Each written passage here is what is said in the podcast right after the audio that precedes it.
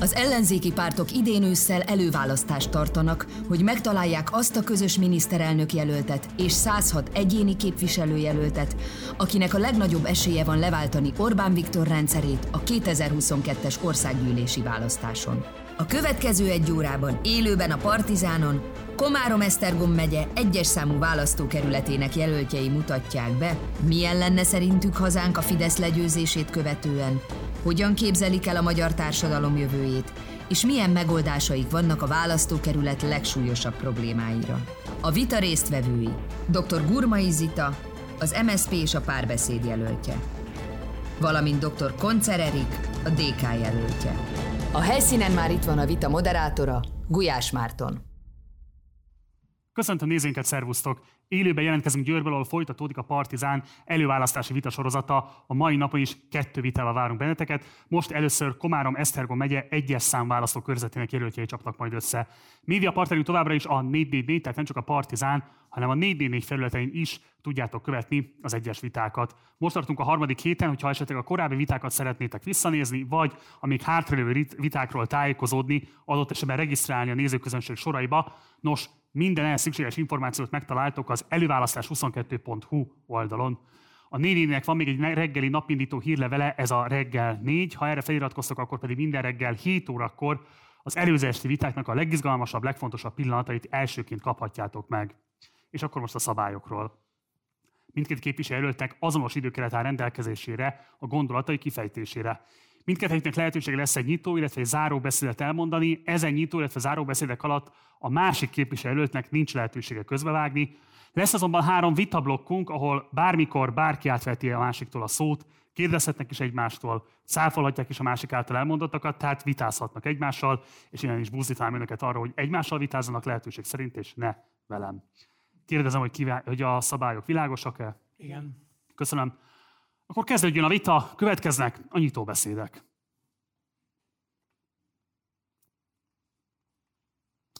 A nyitóbeszédek elhangzásának sorrendjét sorsolással döntöttük el, ennek értelmében elsőként Koncer Erik nyitóbeszéde következik. Szeretettel köszöntök mindenkit, Koncer Erik vagyok. Ízig-vérig Komárom Esztergom megyei. Komáromban nőttem fel, vértes szőlősen élek kislányommal és feleségemmel. Nekünk, amikor meglátjuk a Komárom-Esztergom megyetáblát, akkor tudjuk, hogy otthon vagyunk. Nekem Tatabánya a nagyváros, a Fekete Gyémánt városa, matek versenyestől, vagy éppen egy futásról a stadionban. Nekem Tata egy ékszerdoboz, a tóval, romantikával, vagy az angol kertben megejtett jegyes fotózással. A Komárom-Esztergom megyei közgyűlés ellenzéki frakcióját vezetem. Jogász vagyok és közgazdász. Jogi szakdolgozatomat a nyugdíjbiztosításból írtam. Tudják, ki volt a konzulensem? Dobrev Klára. Projektmenedzser vagyok. Az a feladatom, hogy megoldjam a problémákat úgy, hogy a lehető legtöbb embert bevonom ebbe. És tudom, hogy önök, akik szintén a körzetben élnek, ebben partnerek lesznek.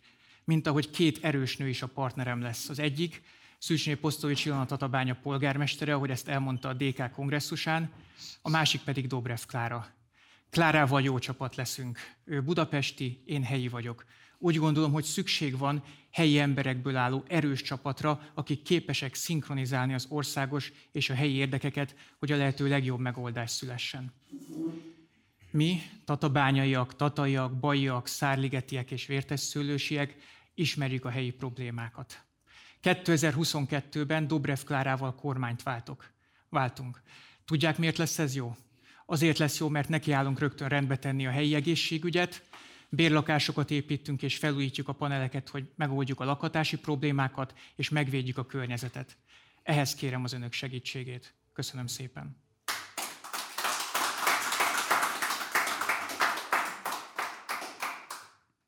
Köszönjük szépen! Gurmai Zita nyitóbeszéde következik. Jó estét kívánok, szeretettel köszöntök, köszöntöm a vita nézőit itt a stúdióban, és természetesen a képernyő előtt. Köszönöm a Partizánnak, hogy megszervezte ezt a vitát. Gurmai Zita vagyok, országgyűlési képviselő, 56 éves közgazdász, két gyermek édesanyja, négy nyelven beszélek és 30 éve politizálok. De egyetlen cél vezérel legyőzni a Fideszt és egy igazságosabb Magyarországot építeni. Az előválasztáson résztvevő pártok jelentős része támogat. Komárom egyes számú választókerületében úgy is mondhatnám, hogy az ellenzéki összefogás nagyobb részt már megvalósult a személyemben. Érdekesnek tartom, hogy a választókerület polgárainak bizalmát három gyűjtment próbálja e, megszerezni. Én a budapesti, e, most a komáromi Erik, és az a kérdés, hogy a győztes a jövő tavasszal Orbán Viktornak lesz a kihívója, a szarvasi e, anyakönyvezet Bencsik János, hogy vele tudjunk megmérkőzni. Mindez persze azért lehetséges, mert ez a vidék csodálatos, befogadó, ahol bárki, bárhonnan jött, otthon érzi magát. Bizonyára azért van ez így, mert az ország egyik legrégebben lakott vidékén ők megtanulták, hogy egymásba kapaszkodva tudnak sikeresek lenni. Így küzdöttek meg a bánya kemény világával, vagy a rendszerváltás utáni gazdasági újrakezdés nehézségeivel. Hogy a környéket soha nem lehetett kétvára fektetni, természetesen ezt az újabb rendszerváltást 2022-ben sem lehet kétvára fektetni harcolni az igazságért, összefogni a sikerért. Ezt tanultam meg a politikában, a Magyar Szocialista Párt alelnökeként, vagy akár az Európai Szocialista Párt nőszervezete elnökeként. Azért indulok itt, hogy az önök összefogásával megharcoljak az itt élőkért. Baj, Szárliget, Tata, Tatabánya és Vértesszőlős lakóért. Köszönjük szépen!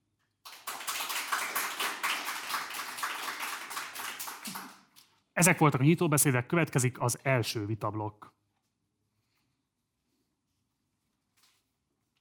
Az első vitablok címe Nagy tavaink és az öreg tó kisajátítása. A megszólás sorrendjét itt is sorsolással döntöttük el. Ennek értelemben elsőként Gurmai képviselőt asszonynál lesz a szó, de természetesen koncert képviselőt úrnak is lehetősége lesz kifejteni gondolatait a kérdésre vonatkozóan. A kérdés pedig így hangzik. A tatai öreg tó hoz tervezett szálloda komplexum évek óta borzolja először ugye a helyben élőket, de mostanában gyakorlatilag már a teljes magyarországi nyilvánosság kedélyeit is. Nagyon erőteljes szerveződés indult meg helyben a beruházás ellenében, kifejezetten példamutató egyébként országos viszonylatban is az az ellenállás, ami kibontakozott a civil mozgalmak következményeképpen. Ugye egy népszavazás kezdeményezését csak azért tudta igazából elodázni a hatalom, mert hogy a veszélyhelyzet miatt ezt most nem lehetett kiírni. A kérdésem itt szól önökhöz, hogyan látják a beruházás megállíthatóságát, megválasztások esetén milyen kötelezettséget tudnak vállalni arra vonatkozóan, hogy a civilek mellé állnak, és akkor elsőként Gurmai Zitálja a szó. Köszönöm szépen a lehetőséget, és hogyha megengedik, akkor éppen azért, mert Győrben vagyunk, és itt van a megyei elnök, akinek most is köszönöm, hogy visszalépett a Momentum javára. Ugye éppen arról beszéltünk, amikor megérkeztem, hogy bizony itt van egy fertőtó, ahol vágták a nádast, és hasonló jellegű problémák vannak. Ezért is csatlakoztam örömmel Kocsis Szake Olivió kezdeményezéséhez, hogy gyakorlatilag együtt az összes ellenzéki képviselőtársammal megtegyük azt, hogy egy olyan kezdeményezést, egy olyan határozati javaslatot tettünk, amiben igenis megállt szeretnék ennek parancsolni. Természetesen a Fentartató Fejlődés Bizottságán is ez a, ez a nagyon fontos dokumentum előkerült, és én nagyon hálás vagyok a civileknek, hiszen a civilek nélkül sehol nem lennénk, és ezt kell megérteni, hogy ma Magyarország, ma az előválasztási vita nem létezhetne a számoljunk együtt, vagy bármelyik olyan civil csapat nélkül, aki ebbe gyakorlatilag benne van. Tehát ez az első számú dolog. A második számú számú dolog, konkrétan rátérve a tatai öregtó és természetesen a beruházása. Nyilvánvaló, hogy ez egy olyan ügy, ami nem tegnap kezdődött, és az is nyilvánvaló, hogy ez egy nyugodt kisváros, és a nyugodt kisvárosnak igazság szerint elképesztő módon megborzolta a kedélyét, ez, a, ez, a, ez a beruházás, amit azt kell mondjam, hogy a polgármester természetesen támogatott, és kihasználta azt a lehetőséget, hogy egészen addig, amíg veszélyhelyzet volt, egy csomó olyan, olyan jogszabályt hozott, amiben gyakorlatilag az, hogy egyáltalán ez az építkezés létrejöhessen, hogy a területet átminősítsék, megtörténhessen, tehát én nyilvánvaló, hogy a helyiekkel konzultáltam. Nagyon fontos az, hogy egy olyan kezdeményezést hoztak létre, amit úgy hívnak, hogy Stop Avalon, elképesztő civil erő volt ebben a csapatban, hogy közel, vagy ha jól emlékszem, akkor több mint 6000 aláírást összegyűjtöttek. És amikor végre a pandémia után újra lehetett volna, hiszen kinyitott az ország, lehetett volna aláírás gyűjteni, akkor egyértelművé vált, hogy Orbán Viktor miniszterelnök úr egyetlen egy népszavazás kezdeményez, amit ő akar. Tehát ennek megfelelően nem tudták a civilek ezt, ezt a kezdeményezést folytatni. Én mindenképpen azt gondolom, és ebben megfelelő lépéseket is tettem, hogy a világörökség része lehessen ez a tó, mert onnantól kezdve teljesen egyértelművé válik az, és ezt természetesen online és papíron is folytattunk népszavazást, nép, vagy petíciót készítettünk, mert hogy világosan szeretnénk megüzenni a hatalomnak, hogy nem lehet az ott élők nélkül semmilyen formában, semmilyen döntést meghozni. Tehát ennek megfelelően én az országgyűlésben számos alkalommal tettem föl kérdést, folyamatosan mellé beszélnek. Az összes létező pályázattal kapcsolatosan, amit tudtam, kérdéseket tettem föl. E, minden egyes kérdésben gyakorlatilag, most éppen a tatai karszvízzel kapcsolatosan, az államtitkár úr a válaszában csak a tatát és a karszt vizet nem mondta ki. Tehát egészen döbbenetes, hogy ez a hatalom milyen mértékben öntelt, és mennyire nem hajlandók megérteni azt, hogy e, gyakorlatilag az itt élőknek a hangját hogyan lehetne az elmúlt, e, vagy hogyan lehetne meghallani. Tehát visszatérve még egyszer a tóra, ugye azt kell tudni, hogy ez egy halastó. És hát ennek megfelelően nyilvánvaló, hogy nagyon fontos az, hogy pontosan tudjuk, hogy ez a tó gyakorlatilag nagyon-nagyon régóta nem volt kiszivattyúzva. Tehát 15, 15 millió köbmétert kellene ezt kiszivattyúzni, kiszivattyúzni, ahhoz, hogy egyáltalán ez a tó tiszta legyen és, és rendben legyen. És nyilvánvaló, hogy az, hogy az ökológiai egyensúly ne, ne tudjon felborulni, erre mindenféleképpen szükség lenne.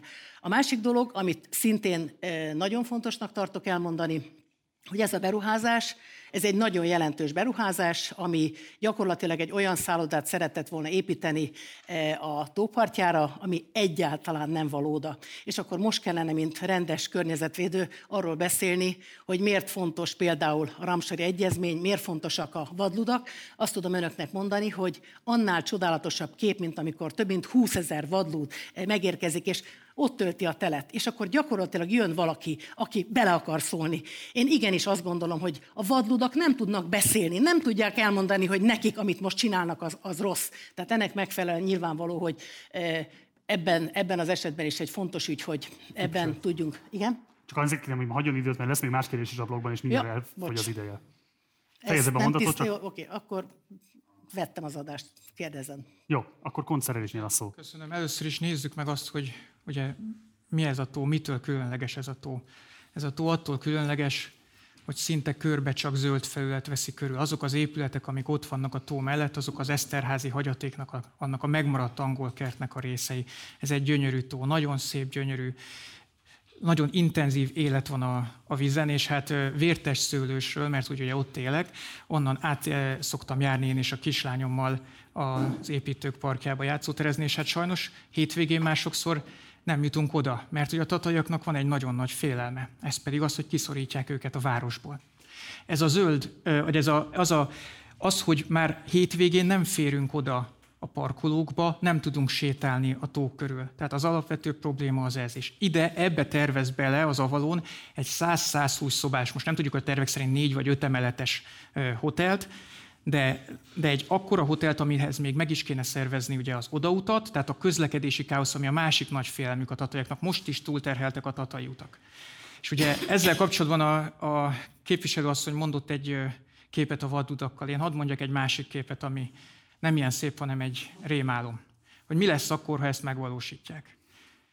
Az Avalon Hotel negyedik emeletéről majd kiinteget Orbán Viktor a tavon jetskiző vejének, miközben Ráhel a cifra malomnál a részére elkülönített tópartból lekerített részen tartja a divat bemutatót. Mert hogy ez is egy félelme a tataiaknak. Az is egy félelme a tataiaknak, hogy ezt a tavat mostantól kezdve nem lehet majd körbesétálni. Én úgy gondolom, hogy támogatni kell a civileket.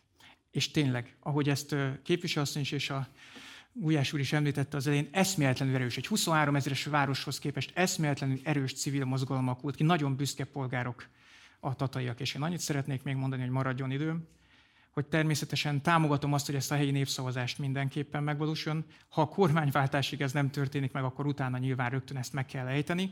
És támogatom a Nagy Tavak Koalíciónak azt a javaslatát, amit a Fentartható Fejlődés Bizottsága lesöpört az asztaláról. Abban olyan javaslatok vannak több, amik megvédik, ezt a, megvédik a tatai öregtavat és a, több tavat, a többi tavat is, leginkább arról, hogy akkor hogyan lehessen beépíteni a területeket, hogy ugye itt alkotmányban van a zöld védelem, tehát akkor meg kéne nézni, hogy helyi építési szabályzat ne legyen az alkotmány ellen.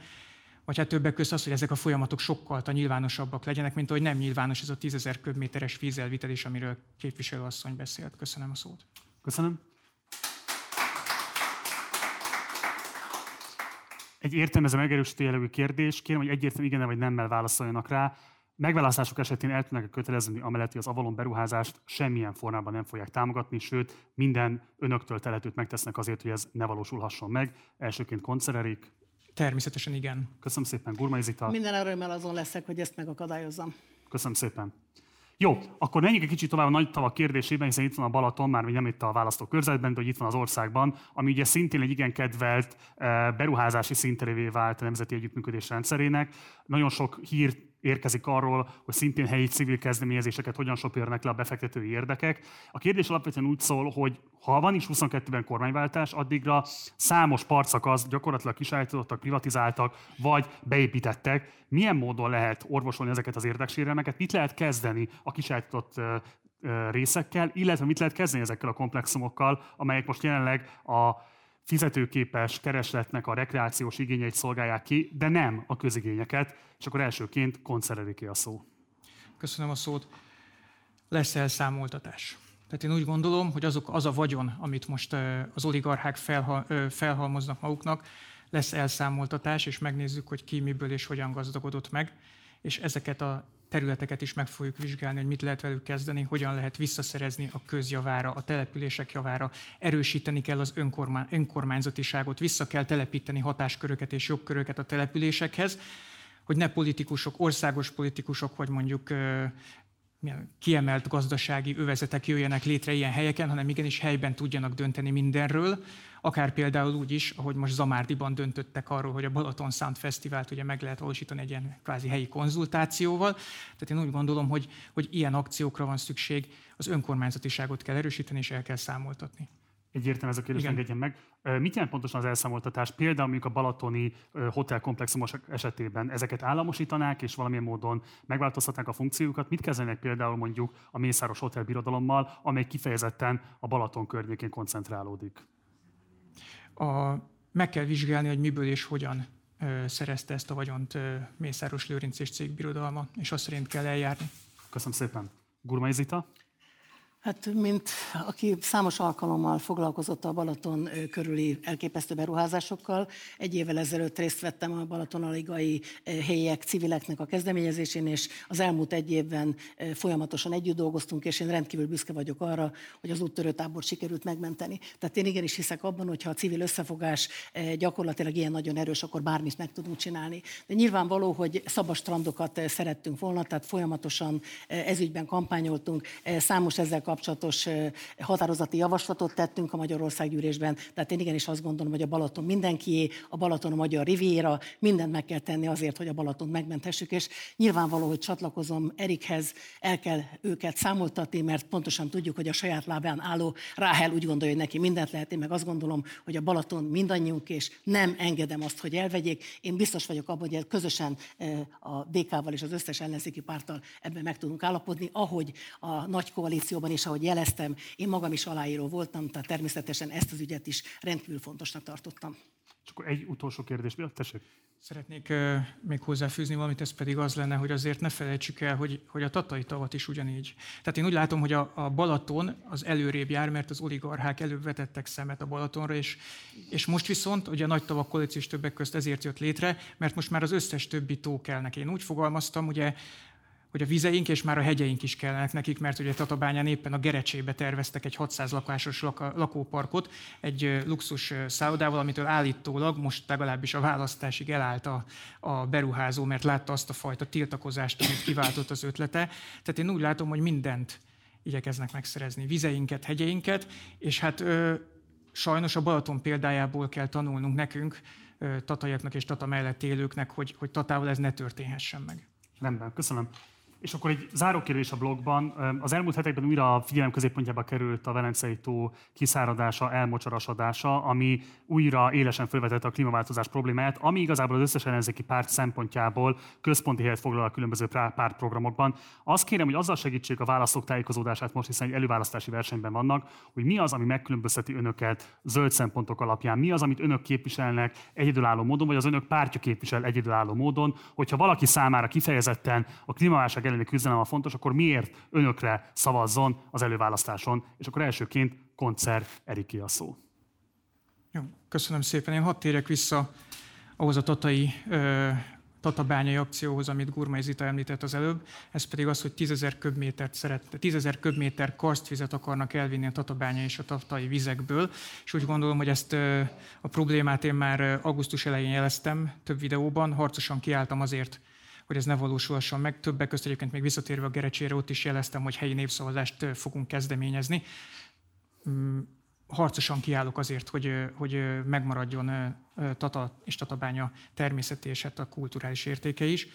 Én úgy gondolom, hogy meg kell akadályozni ezt a 10.000 köbméter vízel vitelét, hogy ez leginkább arról van szó, hogy ipari célra használnánk el az ivóvízünket. Én úgy gondolom, hogy mi harcosan küzdünk azért, hogy a következő generáció számára is ugyanolyan életkörülmények legyenek, mint ami most van. Mi vagyunk tulajdonképpen az az utolsó generáció, akik még élvezhetjük ezt a, ezt a sok természeti csodát.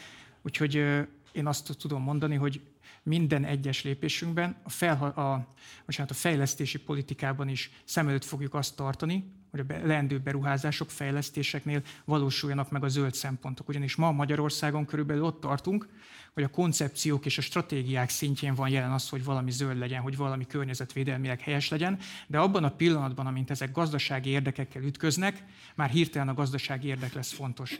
A következő kormányzatnak fontos, a következő kormányzat fontosnak kell, hogy tartsa a környezetvédelmi szempontokat. Köszönöm, Köszönöm szépen. Urmai Zita. Köszönöm szépen, én nagyon röviden reagálnék arra, amit Koncer Erik mondott. Én az elmúlt négy hónapban foglalkoztam ezzel a karszügyel, gyakorlatilag folyamatosan Gibuik Sanda Tamás államtitkár a hétfői plenáris felszólaláson gyakorlatilag visszalökte a labdát, tehát csak a Tata meg a karsztízet nem mondta ki, tehát egész elképesztő, amit csinálnak, de hogy miről is van szó, arról is van szó, hogy akkor, amikor Kamáromban ez a gyár megvalósult, annyira nem volt környezetvédelmi hatástanulmány, hogy gyakorlatilag kék vagy lila víz folyt a csapba, abból, tehát akkor volt egyfajta rettenet, tehát igenis ezzel a dologgal foglalkozni kell, és az, hogy a víz valóban az ivóvíz, Köszönjük a tisztességes szépen. ivóvíz megmaradjon. Köszönjük szépen! Koncert maradt még négy másodperc, kérdezem, hogy kíván élni az időkeretével most. Köszönöm, most nem. Köszönjük szépen. Ez volt az első vitablok, következik a második vitablok. A második vitablok címe a gondoskodás válsága, a megszólás sorrendjét itt is sorsolással döntöttük el. Ennek értelmében elsőként Gurmai képviselőt asszony fejteti majd ki a gondolatait, de természetesen koncert képviselőt úrnak is kíváncsiak vagyunk a meglátásaira. A kérdés pedig alapvetően így szól, a koronavírus járvány élesen rámutatott a magyar egészségügy hiányosságaira, és ez ebben a választókerületben sem történt másként. Miközben ugye a Modern Városok program keretében a Tatabányai Szent Borbála Kórház egy új szárnyat kap, az orvos és ápolóhiány idén márciusa olyan krónikus mértéket öltött, hogy Uh, idén igen, bár olyan mértéket öltött, hogy Tatárral kellett átvezényelni orvosokat a szakellátás zöggenőmentességének a biztosítása érdekében. Ráadásul a Tatai Kórház miatt kettő hétre le is állt. Kormányváltás esetében milyen azonnali eszközöket, milyen azonnali intézkedéseket tudnak garantálni, amivel orvosolnák a szakember hiányt a választókerület egészségügyi intézményeiben, és akkor elsőként, ahogy mondtam, Gurmai Zitája a szó. Köszönöm szépen. Természetesen ez volt az a település, Tatabánya, ahol az első halottunk volt, úgyhogy én most is azt gondolom, hogy innen szeretném a jó kívánságaimat kifejezni a családnak, nem volt talán véletlen. Az is, az, az, az is a helyiek bátorságát jelentette, hogy gyakorlatilag a teljes intenzív osztály felállt, és azt mondták, hogy ilyen körülmények között nem hajlandóak a továbbiakban dolgozni. Ez a második dolog, amit szerettem volna elmondani. A harmadik dolog eh, pedig az, hogy abban a szerencsében vagy részem, hogy Schwarz Tibor, aki, aki országgyűlési képviselő volt 20 éveken keresztül, ebben a kórházban dolgozik, és lehetőségem volt arra, hogy egyáltalán beszélgessek róla. Tehát az, amikor, ezek a, eh, amikor maga ez a kórház megalakult, felépült ebben, gyakorlatilag ő nyakig benne volt, tehát pontosan tudta, hogy mit szeretnének eh, ebben, ebben a kórházban elérni. Azt tudom mondani, hogy most gyakorlatilag eljutottunk oda, hogy van egy, van egy csili szép kórház, kórház, és gyakorlatilag nincsenek, nincsenek orvosok. Pedig én azt gondolom, hogyha a fizikai körülmények jók, a szakoros hiány elsődlegesen jellemző, tehát meg kell oldani a szakoros hiányt. Korábban létezett olyan lehetőség, ahogy ezt természetesen Tibor elmondta, hogy fiatalokat csábítottak oda, hogy volt lakás lehetőség, és gyakorlatilag fiatal orvosok jöttek Tatabányára, és váltak igazán jól, ismer, jól ismertek ki. Azt tudom mondani, hogy nyilván vagy ennek a kórháznak volt számos igazgatója, de vannak például iskolateremtők, hadd említse meg őket, és szerintem az nagyon fontos, hogy végignézzük, hogy a korábbi kórházigazgatók mit tudtak adni ehhez. Dr. Brenner Ferenc és dr. Zulik Robertről szeretnék beszélni, hiszen a 75 éves Tatabányi Kórház történetében nagyon pontosan elmondták, hogy mi is volt ennek a, ennek a kórháznak a múltja. A másik, hogy nézzük meg, hogy milyen típusú problémák vannak még. Nincsen érsebészet és nincsen idegsebészet, pedig én azt gondolom, és most szeretnék a bányászokhoz szólni, hogy gyakorlatilag nekik a bányászmunka jellege miatt igenis nagyon fontos lenne, hogy ez a, ez a szakszolgálat létezzen. Azt tudom mondani, hogy infrastruktúrálisan jó a szülészet nőgyógyászat, de nincsen elég ember, akivel gyakorlatilag biztonsággal működne. Azt is szeretném elmondani, hogy én fantasztikusan büszke vagyok a Tatabányai Diákunkormányzatra, akik gyakorlatilag vállalták azt, hogy elkezdenek kupakokat gyűjteni, és gyakorlatilag most már két szakaszban 30 ezer forint összeg 30 ezer forintot gyűjtöttek össze, és a szülészeti osztálynak ajánlották, mert úgy gondolták, hogy gyermek és szülészeti osztálynak, hogy ezek a tizenéves fiatalok mindenképpen azt szerették volna, hogy ha valamilyen módon segítenek nekik. Nyilvánvaló, hogy alapvető probléma a kórházban a káder politika hiánya, tehát nagyon-nagyon fontos az, és ebben én igenis azt gondolom, hogy Tatabánya polgármester abszolút partner volt, mert ő úgy gondolt, hogy a műszerek és a rendelők, rendelőket nagyon tisztességesen rendbe kell rakni, tehát van egy nagyon-nagyon világos szándék a polgármester részéről, hogy ezt egyébként meg kell csinálni. Hogyha országosan nézzük meg, hogy mit lehetne csinálni, szét kell szedni az emmit, kell egy tisztességes egészségügyi minisztérium, kell egy tisztességes rendszer, népegészségügyi rendszer, és kell egy ANTS, meg kell egy betegjogi rendszer. Az, hogy például nincsen a kórházban bőrgyógyász. Én mindenféleképpen azt gondolom, hogy ez egy, ez egy nagyon-nagyon nehéz dolog, hiszen én úgy gondolom, hogy szükség lenne bőrgyógyászatra is a következő időszakban. És akkor most nézzük egy picit a számokat. Bocsánat, hadd adja meg a szót a koncert képviselőtúrnak is, mert el fog járni az ide, és nem lesz vitázni. Koncert képviselőtúr. Köszönöm a szót. Annyit hadd tegyek még hozzá a tatai szakrendelőhöz, hogy olyan hibát is elkövetett a városvezetés, hogy tulajdonképpen ott, van a rendelő, ott volt a rendelőintézet közvetlenül a buszpályaudvar mellett, megfelelő számú parkolóval, és ott ezt áthelyezték ahhoz ön által említett kórház közelébe, ahova most, aki vidékről érkezik be, több, az, az oda kell, hogy felsétáljon, és egyébként pedig a autóval az meg nem tud rendesen leparkolni. Tehát van egyéb anomália is, ami nehezíti az egészségügyi ellátást. De visszatérve a Szent kórházhoz. Július végén utolsó napos kismamák kaptak értesítést arról, hogy ne induljanak el az autóval szülni, mert majd a mentőt hívják, és eldöntik, hogy éppen akkor Fehérváron vagy Győrben tudják őket fogadni. Másnap a kórház annyit tett, hogy azt mondta, hogy zavartalanul működik a rendszer. Hát a kismamák nem így gondolták, éppen mondjuk újvárosból jelezte felém is egy három gyermekes kis mama, hogy, hogy éppen negyediket várja, és akkor mégis ezt hogy fogják megoldani. Kásler miniszter úr felé tettem fel kérdést, ő is annyit mondott, hogy tájékozódjak a kórház hivatalos válaszáról. Hát, hogy mondjam, volt ott izgalom, ami tulajdonképpen kiment egy orvosi levél, aztán jött egy visszavonás, és utána a kórház hivatalosan kifelé már csak azt kommunikálta, hogy, hogy minden rendben van és zavartalanul van, zavartalanul működik. Úgyhogy tenni kell az ellen, hogy legyen elég orvos. Úgy gondolom, hogy hogy Dobrev Klárának van egy megfelelő programpontja, hogy az egyik szívügyünk az egészségügy. 3000 szakorvos, 9000 szakdolgozó és 500 házi orvos legyen 10 éven belül. Az azért nem igaz, hogy nem tesz meg, meg semmit Tatabánya, tehát bocsánat, hogy nem jól fogalmazok, de egy Tatabánya most is ad juttatásokat a házi orvosoknak többek között. Ez azt jelenti, hogy 20 millió forint árbevételig a házi orvosok nem adóznak. Ez jelenti azt, hogy amennyiben helyettesítést végeznek, akkor kap plusz, kapnak plusz támogatást az önkormányzattól, tehát ez is nagyon fontos. Én úgy gondolom, hogy egyenlő hozzáférést kell biztosítani mindenkinek az egészségügyhöz. Kell, hogy legyen elég orvos, és annyit még hagyd tegyek hozzá, hogy a mi programpontunkban, illetve a közös programban szerepel az is, hogy az európai átlaghoz, a GDP százalékában mért európai átlaghoz fel kell zárkóztatni az egészségügyi költségvetést, és biztosítani kell egy egyszeri emelés mellett azt, hogy a következő öt évben a szférában dolgozóknak a bérnövekedése az az átlagos bérnövekedés feletti legyen. Köszönöm szépen. Köszönöm szépen. Gurmai Zita.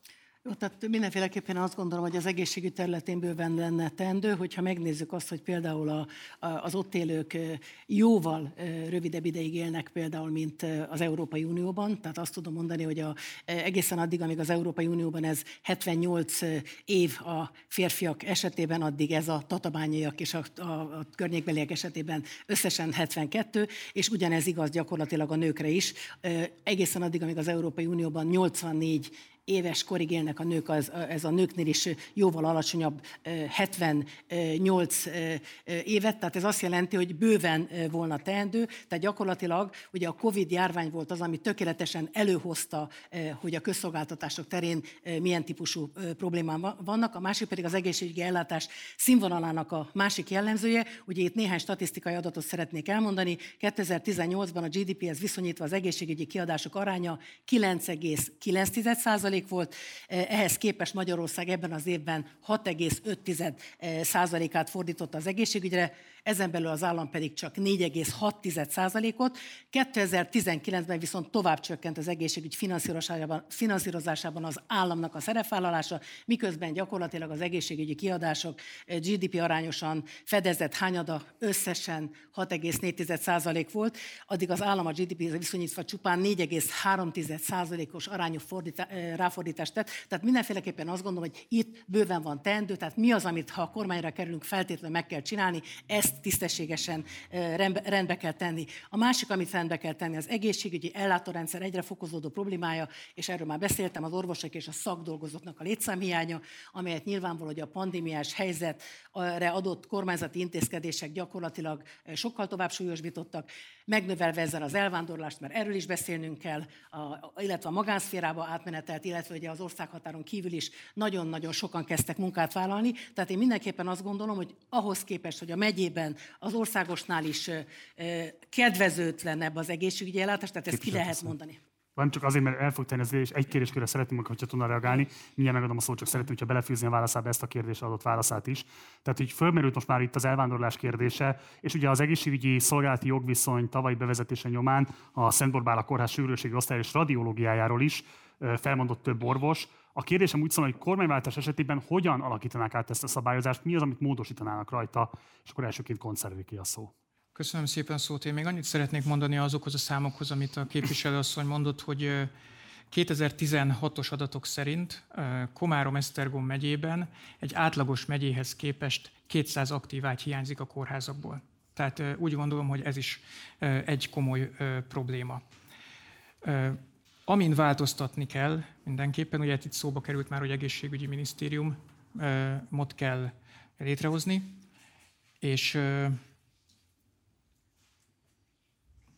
Bocsánat, még egyszer lehet a kérdést. A szolgálati jogviszony átalakításnak Igen. a kérdése. Igen, tehát a szolgálati jogviszonynál ugye itt az jelentett problémát, hogy a jelenleg ugye átalakították úgy a rendszert, hogy megszüntették a hálapénzt, viszont nincsen semmiféle, ami egy jó intézkedés természetesen, viszont a szolgálati jogviszony, mert meg kell határozni bizonyos minőségbiztosítási elveket, meg kell határozni protokollokat, és a szolgálati jogviszony kérdését az természetesen vissza kell hozni azt, ami előzetesen volt. Tehát ez a rövid válasz. Pontosan milyen elemeit tartanák meg az új módosításnak, hogyha egyáltalán élnének ilyen eszközzel? Azt abszolút nem tartottam elfogadhatónak, hogy, hogy bárhol vezényelhetők az orvosok, tehát ezt az elmét biztos nem tartjuk meg. A hálapénzrendszer kivezetését azt meg kell tartani, viszont kellenek ö, mellette teljesítményösztönzők, amik arra ösztönzik az orvost, hogyha ott vannak és dolgoznak, akkor vállaljanak túlórát, akkor dolgozzanak többet. A Magyar Orvosi Kamara ö, titkára által jegyzett cikkben is azt mondta, hogy ez a, ez a leginkább probléma, hogy most ott van az orvos, dolgozik, és nincsen ösztönözve arra, hogyha még dolgozna, túlórázna, akkor több ö, jutatásban renne része. Tehát kivezettünk egy ösztönzőt, ami nem volt jó, de nem hoztunk létre helyette egy másik ösztönzőt, és ezt kell megoldani. Tehát ez az, amire előbb próbáltam mutatni, a teljesítményösztönzéssel, a minőségbiztosítással, a megfelelő protokollokkal, betegutakkal. Köszönöm szépen, és akkor Gurmai Zitához fordulok, kérem, hogy fejtse ki a gondolatai, de azt is kérem, hogy a 26 másodpercét használja arra, hogy mindenképpen nevezze meg, mi az, amit kivezetnének a szolgálati jogviszonyból, és mi az, amit megtartanának a mostani szabályozásból.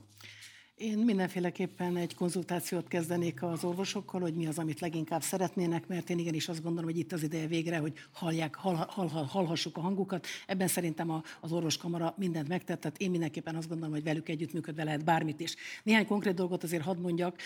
Tízezer lakos, amíg országosan 42 orvos jut, addig gyakorlatilag csak 27 orvos jut itt a megyében, és gyakorlatilag adósságcsapdában vannak az orvosok. A saját intézményüket adósságcsapdában tartják. Tehát én igenis azt gondolom, hogy szépen. ezzel is foglalkozni kell. Köszönöm szépen. Koncellerik? Én egy kicsit azt hittem, hogy itt ugye lesz szó mondjuk a szociális szféráról is, és nem tudom, hogy most... Nyugodtan, van még egy perc, 53 másodperc, úgyhogy bármire használhatja Köszönöm ezt szépen. Én úgy gondolom, hogy Magyarországon hatalmas szociális válság van, és egy kicsit hadd beszéljünk már akkor, hogy beszéljünk arról, hogy mi történik ugye egy tatabányán, hogyha már mégis a körzetről van szó. Ugye az idős gondozásban is problémák vannak. Azt lehet látni, hogy százas várólistákkal dolgoznak az idős otthonok, és maguk az épületek sem megfelelőek. Tehát leromlott állapotban vannak. Tulajdonképpen a Fidesz kormányzat alatt nem nagyon foglalkoztak azzal, hogy az idősek milyen körülmények között élnek. Problémát jelent az is, hogy Tatabánya város, Fideszes városvezetése az előző 7 éves EU-s ciklusban olyan településfejlesztési stratégiát határozott meg, amiben a legkevesebb kapcsolódási pont az pont a külterületekhez és a szegregátumokhoz vannak. Tehát pont a hatos telephez, a méztelephez. Miközben ezek azok az emberek, ők azok, akik a legkevésbé tudják igénybe venni azokat a szolgáltatásokat, amiket az Orbán kormány a vagyonosok számára hozott meg. Hányan vannak a hatos telepről, akik tudtak új autót venni a kormány két és fél milliós támogatásával? Elárul, egyetlen ilyen ember sincs. Hány olyan ember van, aki igénybe tudja venni azt a csokot, amit ugye sokan befektetési célra vesznek igénybe, ezzel szemben viszont nekik a kitörési pont lehetne, hogyha megfelelően lenne szabályozva. Tehát ebben is szeretnénk változtatni. És nyilván számukra a legkomolyabb probléma a családi pótlék változatlanul maradása. A családi pótlékot a duplájára fogjuk emelni, az egyedülálló nők és a fogyatékkal élőket, nevelőknek pedig a triplájára fogjuk emelni. Én úgy gondolom, hogy ezt a szociális válságot a Dobrev Klára vezette kormány határozottan, magabiztosan és nagyon segítőkészen fogja megoldani. Köszönöm szépen. Köszönjük szépen. Ez volt a második vitablok, következik a harmadik és egyben utolsó vitablok.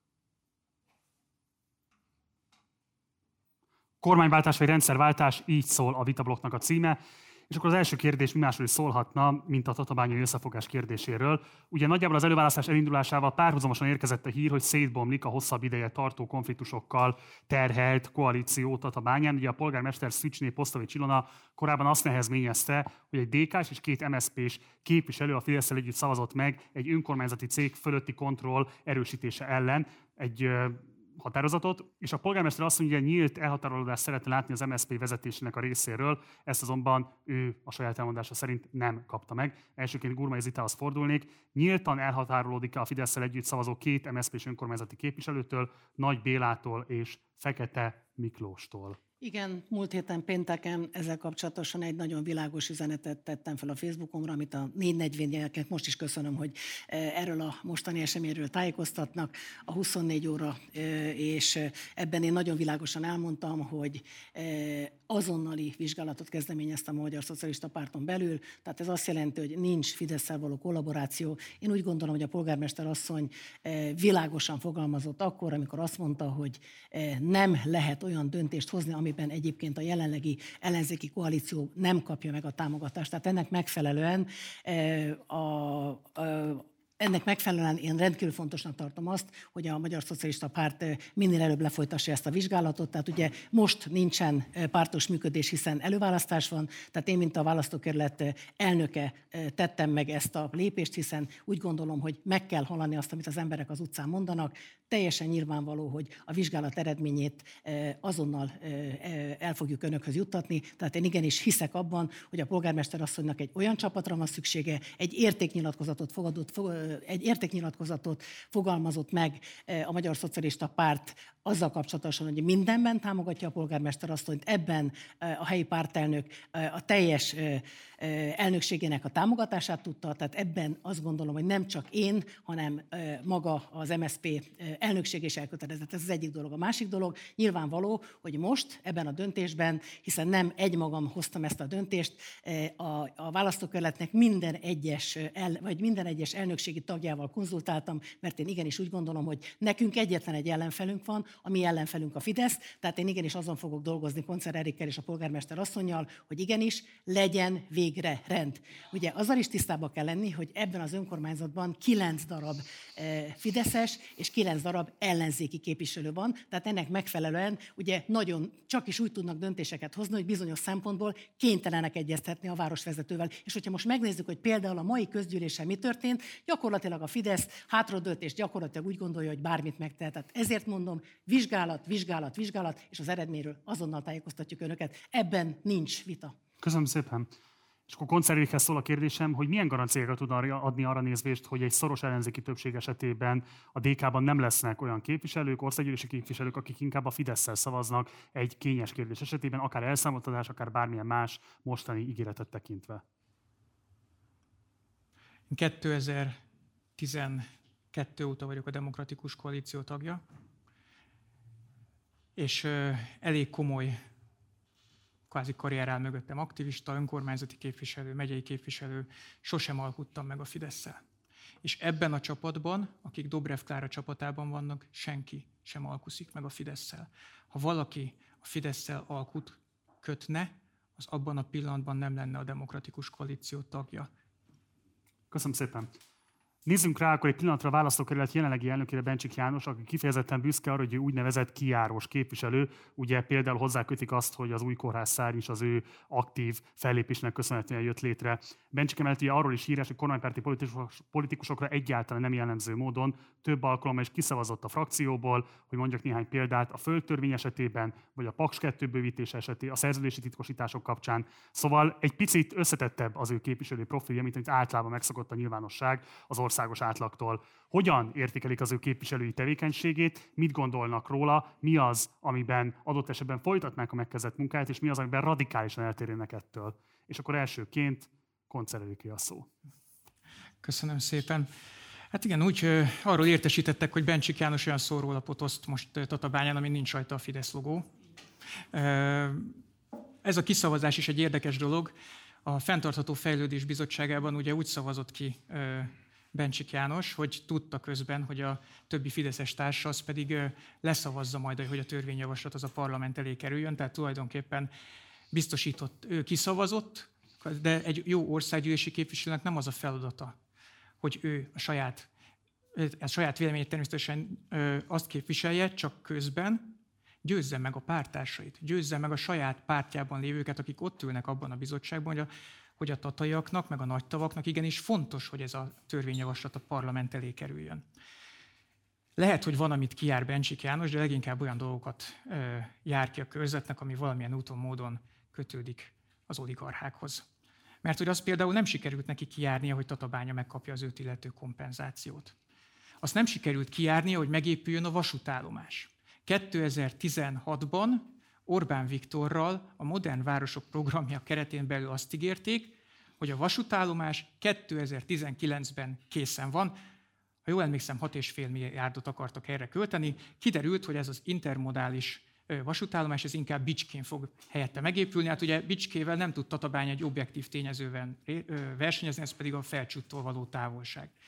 És úgy gondolom, hogy, és most hol tartunk, 24 milliárd forintba fog kerülni ez a vasútállomás, és legközelebb, legkorábban 2027-ben épülhet meg, most éppen ez az ígéret. Pedig Bencsik János és Orbán Viktor is akkor azt mondta, hogy ez nem egy kormányhatározat, ez ennél több. Ez egy szerződés. Erre megvan a forrás, ez biztosan meg lesz. Az Orbán Viktorral készített interjúk legelső pontja a vasútállomásról szólt, és még sincsen meg.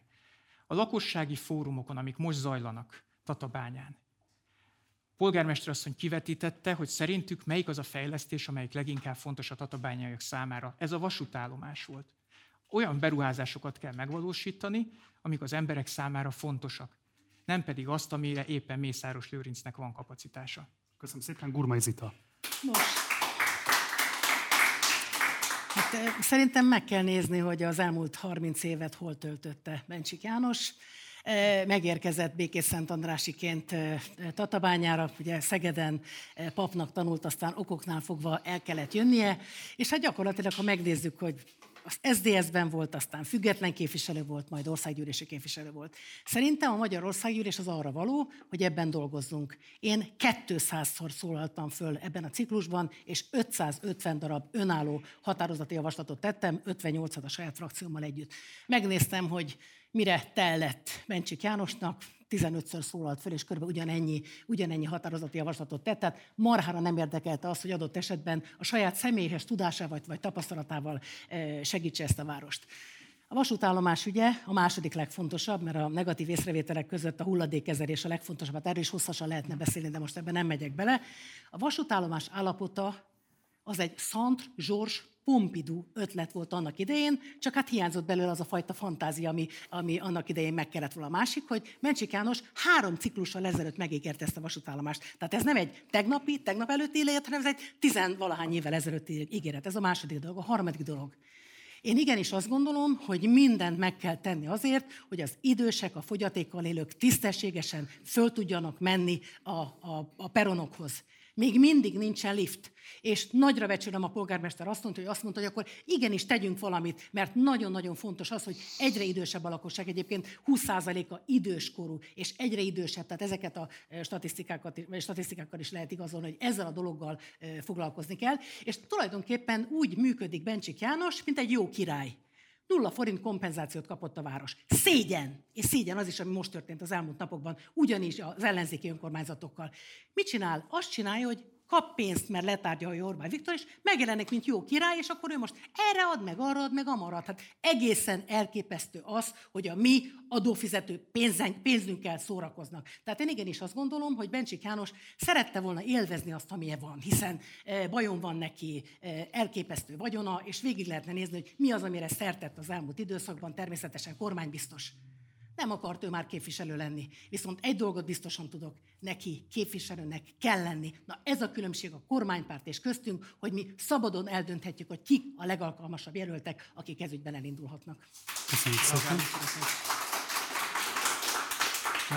Képviselő asszony szavaihoz szeretnék kapcsolni. Van egy hatalmas különbség Bencsik János, és majd azt szeretném mondani, hogy köztem. Az egyik az az, hogy Bencsik János igazából nem képviselő, hanem egy helytartó. Így van. Tehát ő nem az itt élő embereket képviseli, nem azt kérdezi meg, hogy az itt élő embereknek mi a fontos, hanem Orbán Viktor akaratát hajtja itt végre. Én ugyanúgy egy kiáró típusú ember vagyok, projektmenedzser vagyok. Az a feladatom, hogy megoldjam a problémákat a lehető legjobban. És ilyen is leszek képviselőként. Csak nem azt fogom megvalósítani, amire azt mondják Pesten, hogy fontos, hanem azt, amire itt a körzetben mondják, hogy fontos. Azok fognak megvalósulni, azok a beruházások, amikre az itt élő embereknek szükségük van. Köszönöm. Köszönöm szépen. Gurmai Zita a közelmúltban problematizálta, hogy a Tatabányai Városi Civil Alapból több a kormányzathoz, vagy pontosabban a helyi fizetéses érdekkörökhöz köthető civil szervezet is kapott támogatást, vagy alapvetően ők kaptak nagyobb mennyiségben támogatást. Ugye ez az a gyakorlat, amit számos további településen is megfigyelhetünk, többek között például a Norvég Civil Lap körüli konfliktus mögött is alapvetően az állt, hogy a kormányzat szerette volna, hogyha erősen ráhathat arra, hogy pontosan kik részesüljenek a civil alap forrásaiból. Egy kormányváltás esetében milyen garanciákat lehet adni arra vonatkozóan, hogy az ilyen különböző civilek, civil szervezetek számára jutatandó források, azok nem a most ellenzékben lévő, aztán ott esetlegesen kormánypárti eh, klientúra növelésére, hízalálására fog majd szolgálni. És akkor elsőként koncert Eriki a szó.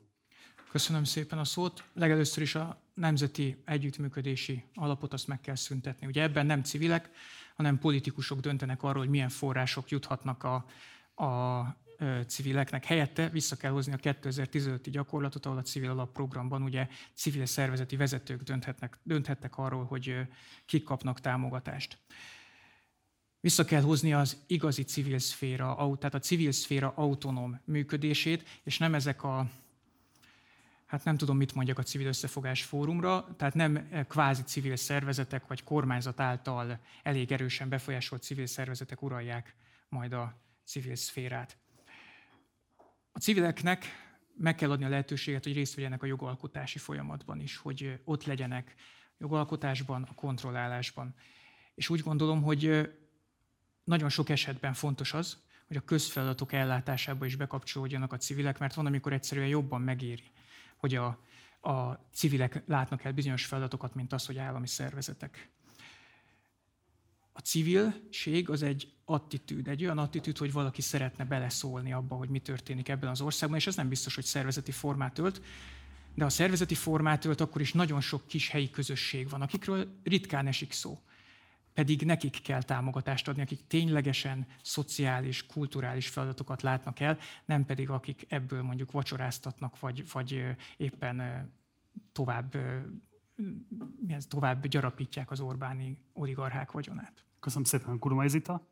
Karácsony Gergely személy a garancia erre, hiszen ő az egyetlen, aki képes Orbánnal már az elmúlt két évben harcolni és megtenni mindent a budapestiekért, reményeim szerint az országért is. No, de engedjék meg, hogy először Hadd gratuláljak a munkáspárt új miniszterelnökének, aki az én pártcsaládomból való eh, munkáspárti. Eh, természetesen, mint Európai Szocialista Párt nőszervezet elnök ezt már eh, megtettem, és örömmel jelentem, hogy mindent meg fogok tenni azért, hogy a norvég alappénzei azokhoz a civilekhez kerüljenek, akik a legtisztességesebben el tudnak számolni, és azokra az ügyekre fordítjuk, ami, ami a legfontosabb. Nyilván vagy ebben nagyon fontos az, hogy folyamatosan konzultáljunk. Na nem nemzeti együttműködés rendszerével, mert ez a nem lehet eleget rabolni rendszer egyébként.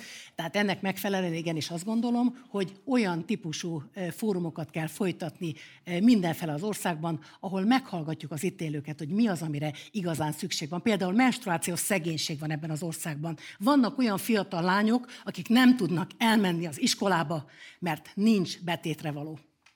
Köszönöm szépen. Konszerétnek 1 perc 5 másodperc, a Gurmai Zitának 10 másodperc maradt még ebben a blogban. Kérdezem a képviselőket, hogy kívánják-e használni az időkeretüket. Konszererik? Igazából úgy gondolom, hogy itt a ehhez a témához talán annyit tudnék még hozzátenni civilekkel kapcsolatban, hogy, hogy bocsánat, muszáj civilekkel kapcsolatban beszélni, vagy pedig beszélhetek akár a, a korábban megjegyzett témákról. Hát a blokkhoz kapcsolódó hozzászólásait várnánk, még 57 másodperce van. Tehát ugye rendszerváltás vagy kormányváltás, igazából korszakváltás. Tehát én ennyit szeretnék mondani, hogy amit szoktunk mondani az az, hogy kevesebbet beszélni és sokat hallgatni meghallgatni az embereket, nem pedig parancsokat osztogatni feléjük, megnézni az igényeiket, mire van szükségük. Ez, ez, így fogunk mi dolgozni, így fog dolgozni majd a Dobrev kormány, és így fogok én is dolgozni önkor, országgyűlési képviselőként. Köszönöm szépen. Köszönjük szépen, Gurmai Zita. Természetesen, miután 150 szakértővel készítettük a kormányváltás és rendszerváltás programját, tehát ennek megfelelően nekünk megvan az alap. Én bízom abban, hogy ehhez mindenki tud kapcsolódni. Köszönjük és... szépen, letelt az időkerete. Oké. Okay.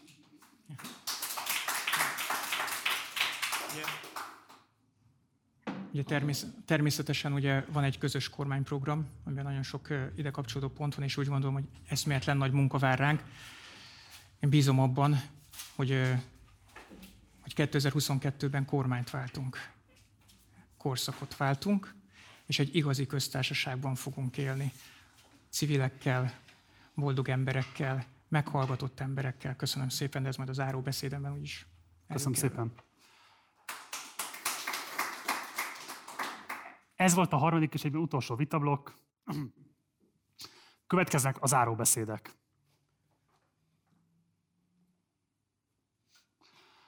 A záróbeszédek elhangzásának sorrendjét szintén sorsolással döntöttük el, ennek értelmében elsőként Gurmai Zita záróbeszéde következik. Köszönöm szépen Eriknek, hogy vállalta, és Gulyás Mártonnak, hogy biztos kézzel irányította a vitát, és legfőképpen köszönöm önöknek, hogy kitartottak. A célban és a feladatokban egyetértünk, az eszközökben nem mindig, de ez így helyes. A fiatalok tele vannak ötletekkel, ezért természetesen Erik javaslataiból szívesen átveszek én is. A kampány és a mai vita után pedig most önök dönthetnek arról, hogy kit bíznak meg azzal, hogy felvegye a harcot Orbán Viktor helytartójával. Én meg Erik a helyi tapasztalatai ellenére e, azt képviseli, amit a pártja diktál. Én pedig azokból a nagyszerű emberekből merítkezek, akik itt élnek. Mert fontosak a pártok, de ahogy ezt már jeleztem, sokkal fontosabbak a civilek, és sokkal fontosabbak önök, kedves választók. Lenyűgöz, ahogy Tatabányán létrejött az ellenzéki összefogás, és megvetem azokat, akik ezt rombolják. Ezúton is köszönöm polgármester asszony támogatást, éppen eh, most telefonál azért, hogy igenis egy tapasztalt nőt támogassanak. Tisztelem, hogy a tataiak harcolnak az öregtóért, a korrupt Fidesz oligarchák ellen, szívderítő, ahogy a szárligetiek összefogtak, hogy megszüntessék a bűnözést a községben, vagy ahogy Vértes Szőlős polgármestere rákényszerítette a gyorshajtókat a lassúbb haladásra.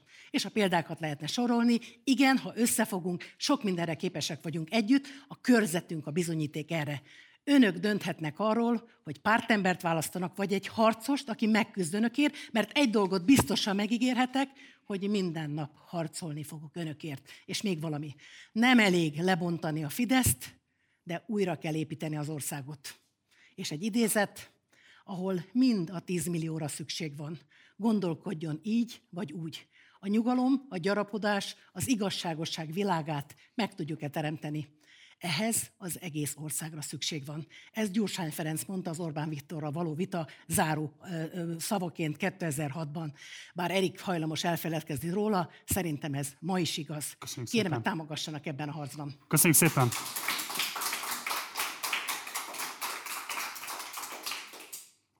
Koncer Erik záróbeszéde következik. Köszönöm a vitát, köszönöm vitapartneremnek, Gurmai Zitának, illetve Gulyás Mártonnak azt, hogy ez így megvalósulhatott. Úgy gondolom, hogy a záró beszédig egészen ez a vitakultúrát mederben folyt, és azt mutatta meg, hogy tartalmi kérdésekben hogyan fogunk ugye az Orbán kormány utáni Magyarországon mi kormányozni. Mert ezek a viták visznek minket előre. Én úgy gondolom, hogy Dobrev Klára miniszterelnök jelöltként ezt képviseli, és én is ezt képviselem képviselőjelöltként, hiszen csak így jutunk előre. Mert hogy, ahogy már mondtam, mi azért vagyunk egy jó csapat, mert a budapesti, ugye a Klára, én pedig helyi vagyok. És kell egy elkötelezett helyi erőkből álló csapat, akik a helyi problémákkal foglalkoznak, és képesek szinkronba hozni az országos érdekeket a helyi érdekekkel. Mert hogy mi velem minden nap találkozni fognak, mert ott élek a körzetben. Elérhető vagyok, számon kérhető vagyok, tudják. Itt éljük az életünket, a Komárom-Esztergom megye tábla, az mi nekünk azt jelenti, hogy otthon vagyunk, amikor lehajtok Tatabányánál az autópályáról, akkor tulajdonképpen én hazaértem, embereket és otthonokat látok, nem pedig egy fél éve nekem adott rangdom körzetet. Nagypapám nevelt arra, hogy a közélet iránt nyitott legyek. Tudom, hogy büszke lenne rám. Önkormányzati képviselő voltam, megyei képviselő, most a megyei ellenzéki frakciót vezetem, és itt állok önök előtt, készen állok arra, hogy országgyűlési képviselőként önöket képviseljem. Azt a közel százezer embert, akinek az életét jobbá kívánom tenni. Úgy fogok dolgozni, hogy négy év múlva is az önök szemébe tudjak nézni. Megbízható, becsületes partnerük leszek. Kisgyermekes apaként a békés fejlődésért fogok dolgozni, azért, hogy az itt élők a 21. század nyertesei lehessenek. Európai életminőséget fogunk hagyni gyermekeinknek, büszkén támaszkodva a múltunkra, és bátran nézve a jövőnkbe. Kérem szavazzanak Dobrev Klárára és rám. Köszönöm. Köszönjük szépen.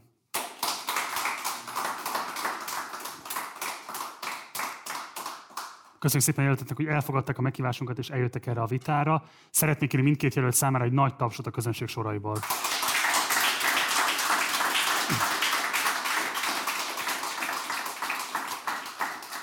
Nektek pedig köszönöm szépen a megtisztelő figyelmeteket, ez volt a vitánk, de nem menjetek sehova, mert alig egy óra múlva érkezik a következő vitánk, amelyben Győrmoson Sopron megye egyes szám választókörzetének jelöltjei csapnak majd itt most össze.